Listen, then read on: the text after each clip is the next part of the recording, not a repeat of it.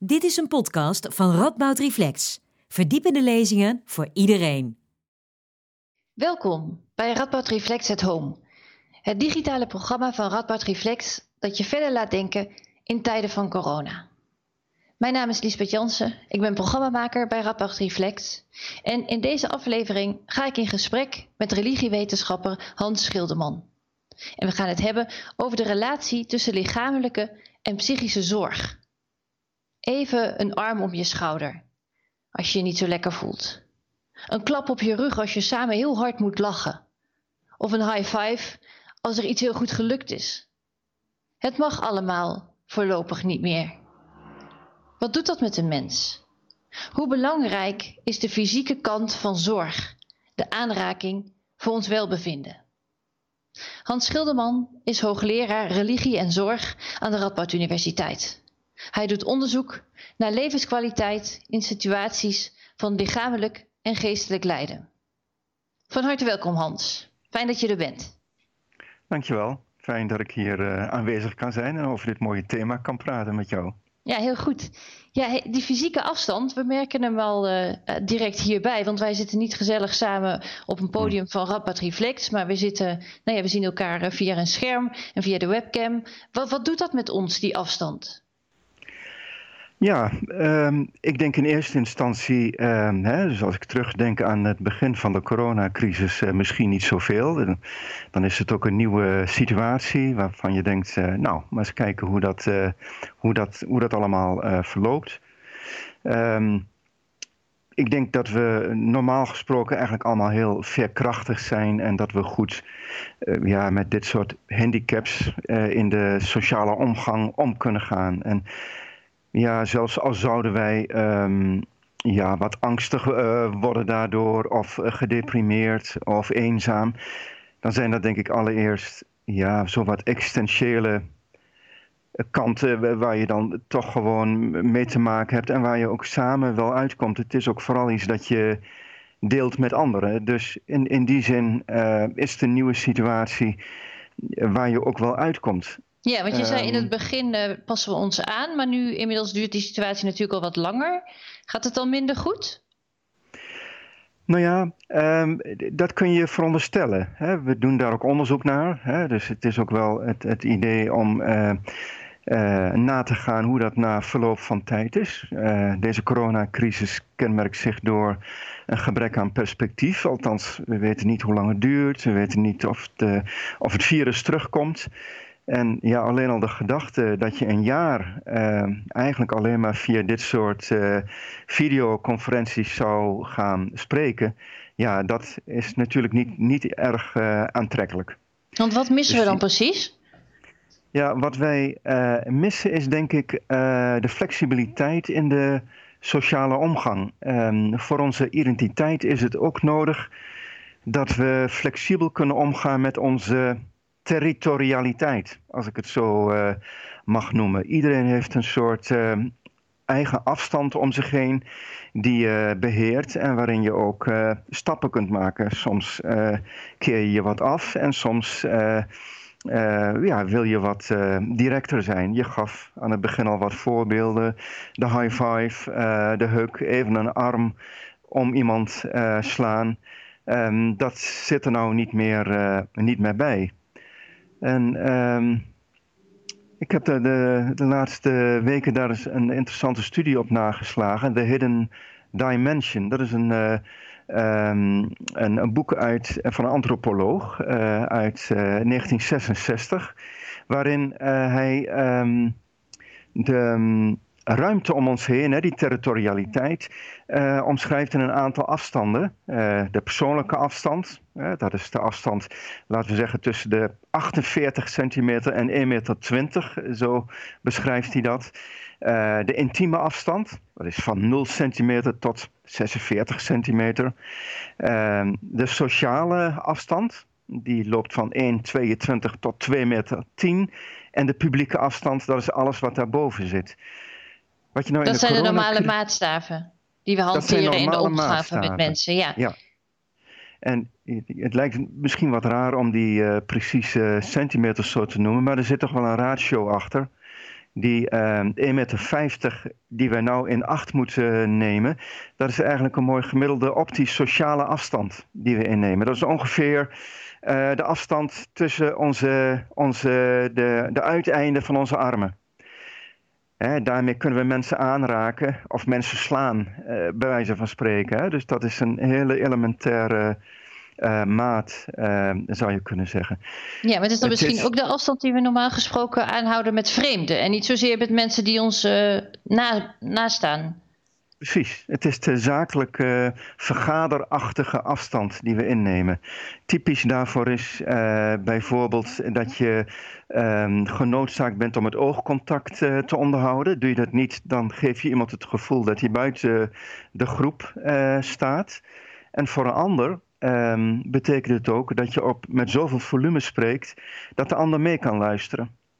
Uh, dus uh, die persoonlijke afstand gebruik je bijvoorbeeld om te kunnen roddelen. Hè, wat we natuurlijk ook heel graag doen. En wat ook heel belangrijk is voor het uh, onderhoud van de sociale contacten. Maar daarvoor moet je dichter op elkaar staan en elkaars mimiek kunnen interpreteren. En dan spreek je op gedempte toon.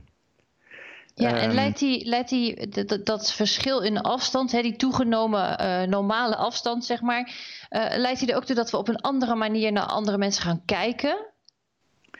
Uh, ja, als je dat letterlijk neemt, sowieso. Hè, want de, dat kijken naar, dat hangt van die sociale afstand ook af. Dat is eigenlijk een ideale afstand om elkaar te kunnen observeren. Terwijl wil je meer specifieke informatie, dan moet je dichter op iemand komen te staan. En dan, moet je, en dan kun je vervolgens ook um, uh, duidelijker. Je hebt als het ware een duidelijke feedback op uh, gelaatsuitdrukking, kleur van de ogen, vochtigheid van de ogen, dat soort zaken. En intieme afstand, ja, dan is gezichtsvermogen bijvoorbeeld weer veel minder belangrijk. En wordt um, lichaamswarmte, geur, heel erg belangrijk. Dus dat kunnen wisselen tussen um, in, de, in de afstand is eigenlijk heel belangrijk om feedback te krijgen op je eigen identiteit, op je eigen gedrag. Uh, hoe kom ik over? En die flexibiliteit die, die haal je eigenlijk weg door die coronamaatregelen op te leggen. Hè? Dat is eigenlijk ook best een hard regime als het gaat om dit soort zaken. En ja, zoals ik al zei, op de korte termijn ja, geeft dat denk ik geen problemen. Maar uh, na één maand, twee maand, uh, ja, dan wordt het echt, uh, echt een lastig iets, zou ik mij kunnen voorstellen. Want wat, wat maakt het dan precies zo lastig? Wat maakt het feit dat we niet dicht bij mensen kunnen zijn en dus inderdaad een soort andere sociale feedback krijgen? wat, wat doet dat ja. met ons? We krijgen minder feedback, hè, om te beginnen. Hè. Dus we kunnen moeilijker um, uh, interpreteren eh, wat in het contact belangrijk uh, is. Hè, omdat we die variatie eigenlijk missen. We kunnen onszelf alleen maar op een bepaalde manier tentoonstellen. Dat doen we natuurlijk ook altijd. Kijk bijvoorbeeld naar onze digitale interactie. We worden talking heads. Hè? Um, we, we, we, kijken naar, naar elkaars gezicht, wat niet per definitie het meest interessante deel van het lichaam is. Um, hè, we, hebben daarvoor, um, ja, we missen daardoor uh, bepaalde dingen. Je bent ook altijd heel doelgericht bezig als je gaat zoomen of uh, gaat skypen dan ja, ban je als het ware het toeval uit in het sociale contact. Dingen die ook voor de feedback um, belangrijk zijn. En um, onderzoek toont ook wel aan dat we emotioneel wat ontregeld uh, raken. En hoe komt dat en, dan? Ja, dat heeft wat te maken. Kijk, ik ben geen, geen expert op dit terrein, laat ik dat uh, voorop stellen.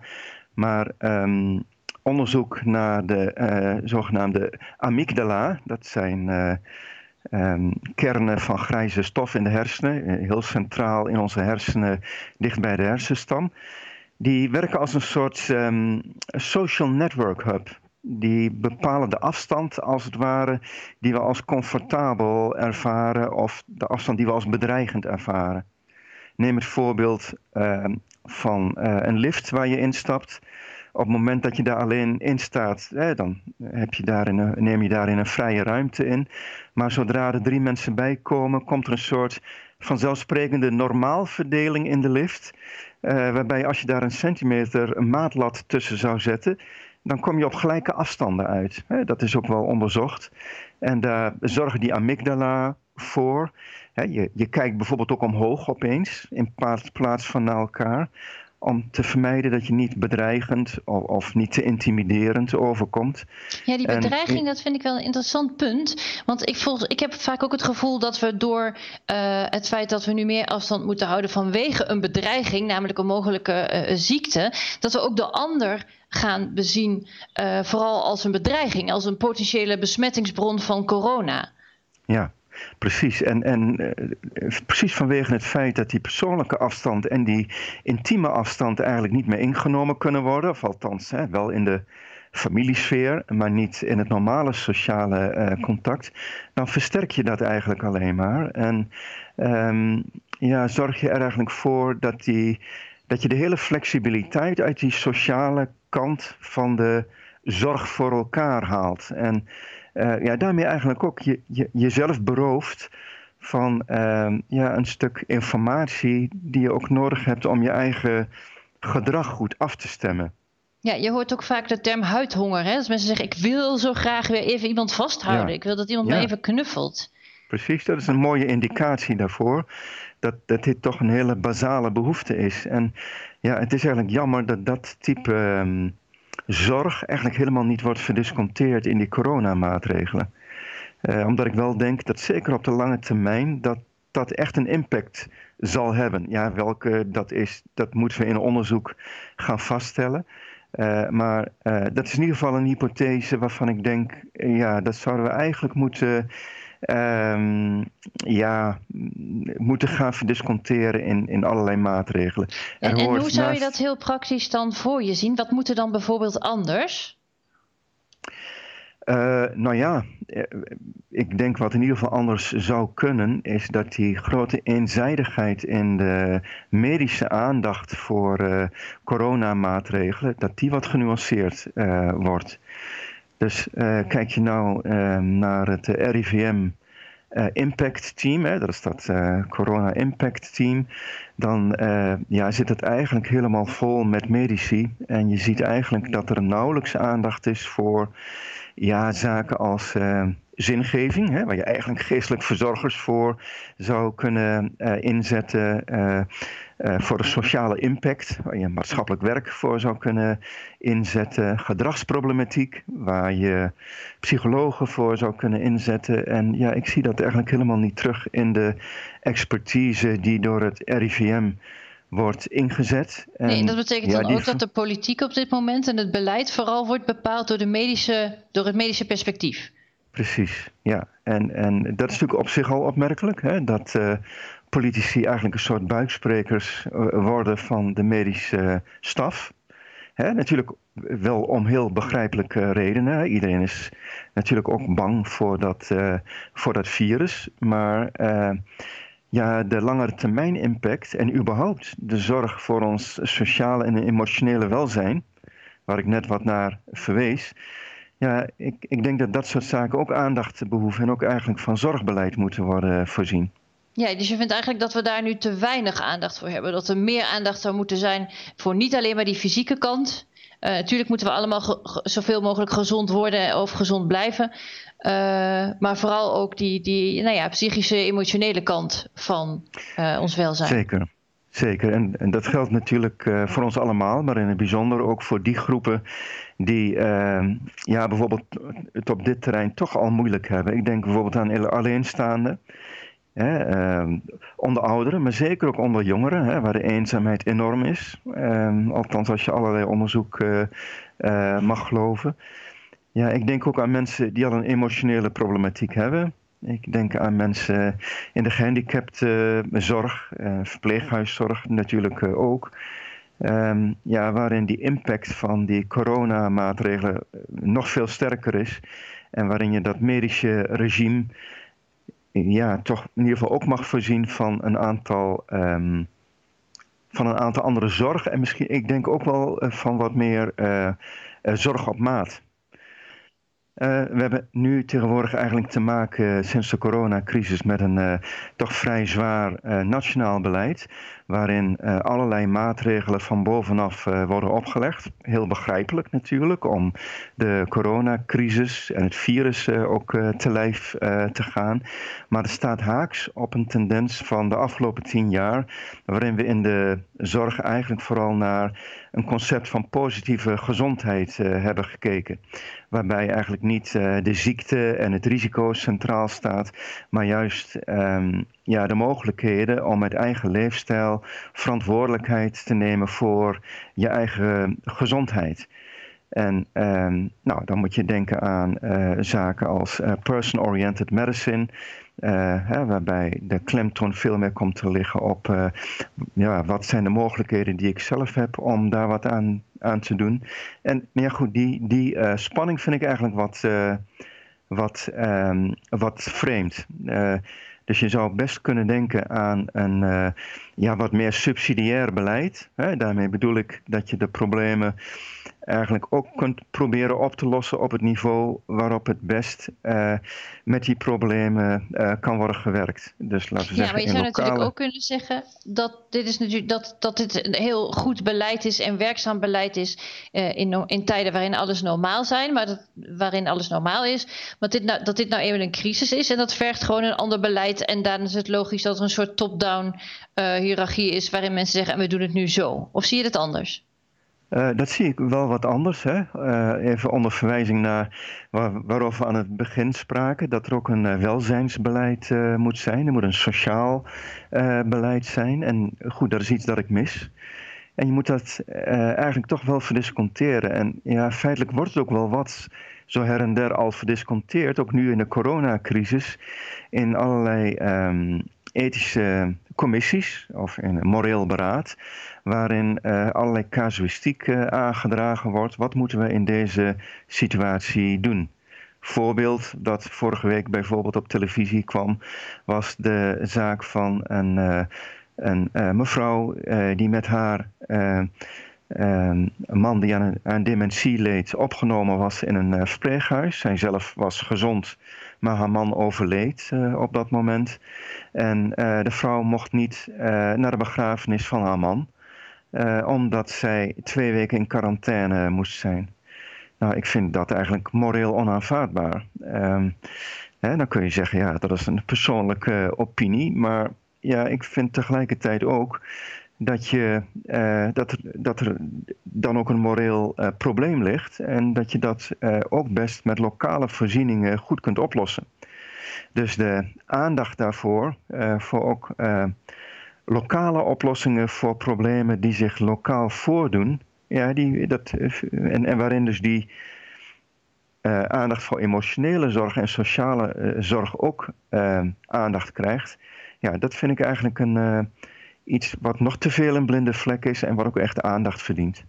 Ja, en inderdaad, als je nou zegt het is een blinde vlek, hè, er is te weinig vanuit het, vanuit het politieke beleid uh, te weinig aandacht voor. Uh, mensen die hier en nu gewoon bijvoorbeeld zitten te kijken of in ieder geval denken, uh, inderdaad, ik mis heel erg dat samen zijn met anderen. Ik mis die knuffel, ik mis het samen, nou ja, samen dingen doen en, en, en naast elkaar zitten. wat, zou je, wat zou je hen aanraden? Wat kunnen ze wel? Of moeten ze gewoon maar de regels aan hun laars lappen? Um nou, ze moeten niet, denk ik, de regels aan hun laars uh, lappen. Hè. We hebben op uh, Tweede Pinksterdag gezien dat uh, bij een demonstratie op de Dam... dat de hele Damplein dat loopt vol. En ja, dat soort dingen moeten we natuurlijk vermijden. Um, maar er, er, zijn andere dingen te verzinnen. En zegt, we moeten ook vooral creatief nadenken over hoe we zeg maar, wel aan onze behoeften kunnen proberen te voldoen... zonder dat we het beleid overtreden. Ja, zeker. Ja. Zeker. Hey, en, als en je in nou, de hoop. Ja. Hm? Sorry. Doe, doe maar. Nou, in, in, in de hoop dat we uh, elkaar uiteindelijk weer in de armen kunnen vallen. Ja, want dat, dat wilde ik je net gaan vragen. Dit uh, duurt nu al een poosje en het, het, einde is nog niet helemaal in zicht. Um, je begon dit gesprek met te zeggen, hè, die verschillende uh, sociale afstanden, intieme afstanden en, en wat grotere afstanden wat denk jij? Wordt die anderhalve meter maatschappij, wordt dat het nieuwe normaal? Wordt dat de nieuwe intieme afstand? Of als dit straks voorbij is, vallen we elkaar weer in de armen? Ja, ik, ik vrees dat het als norm, uh, dat het nog enige tijd bij ons blijft. En dus ook als voorschrift. Uh, kijk je naar de sociale feiten, die je bijvoorbeeld in een bouwmarkt aantreft, om maar iets te noemen, of uh, bij een afvaldepot, of in een ziekenhuis, of in een universiteit, of in waar ook. Ja, dat, dat, dat, dat is niet haalbaar. De sociale realiteit ziet er echt anders uit. En ik vind, we moeten niet onze ogen sluiten uh, daarvoor. We moeten ook niet voor de zorg daarvoor onze ogen sluiten. Maar we moeten niet denken dat regels ons uh, gaan uh, verschaffen wat de realiteit weerspreekt. Een soort, namelijk een soort gevoel van veiligheid die we ontlenen aan allerlei uh, voorschriften die in de praktijk toch moeilijk handhaafbaar blijken te zijn. En, en daarmee ondergraaf ik die regels niet. Ik, ik ondersteun ze van harte en, en zeker als je denkt aan massale bijeenkomsten uh, ja, die, die, die moet je echt vermijden. Natuurlijk, de, de, het gevecht tegen het virus, dat, daar moeten we met man en macht wat aan doen. Maar we moeten evenzeer met man en macht aan die andere kant, aan de sociale en de emotionele kant uh, werken. En uh, ja, ik, ik merk daar te weinig van nu op dit moment om, om, om te zeggen dat ik dat met vertrouwen tegemoet kan zien. Ja, dat is een helder standpunt. Dankjewel Hans Schilderman voor dit gesprek. Graag gedaan. Vond je dit interessant en ben je benieuwd naar meer van ons? Like dan deze video en abonneer je op ons YouTube kanaal. Houd ook onze site in de gaten www.ru.nl slash radboudreflect en volg ons op social media. Graag tot de volgende keer.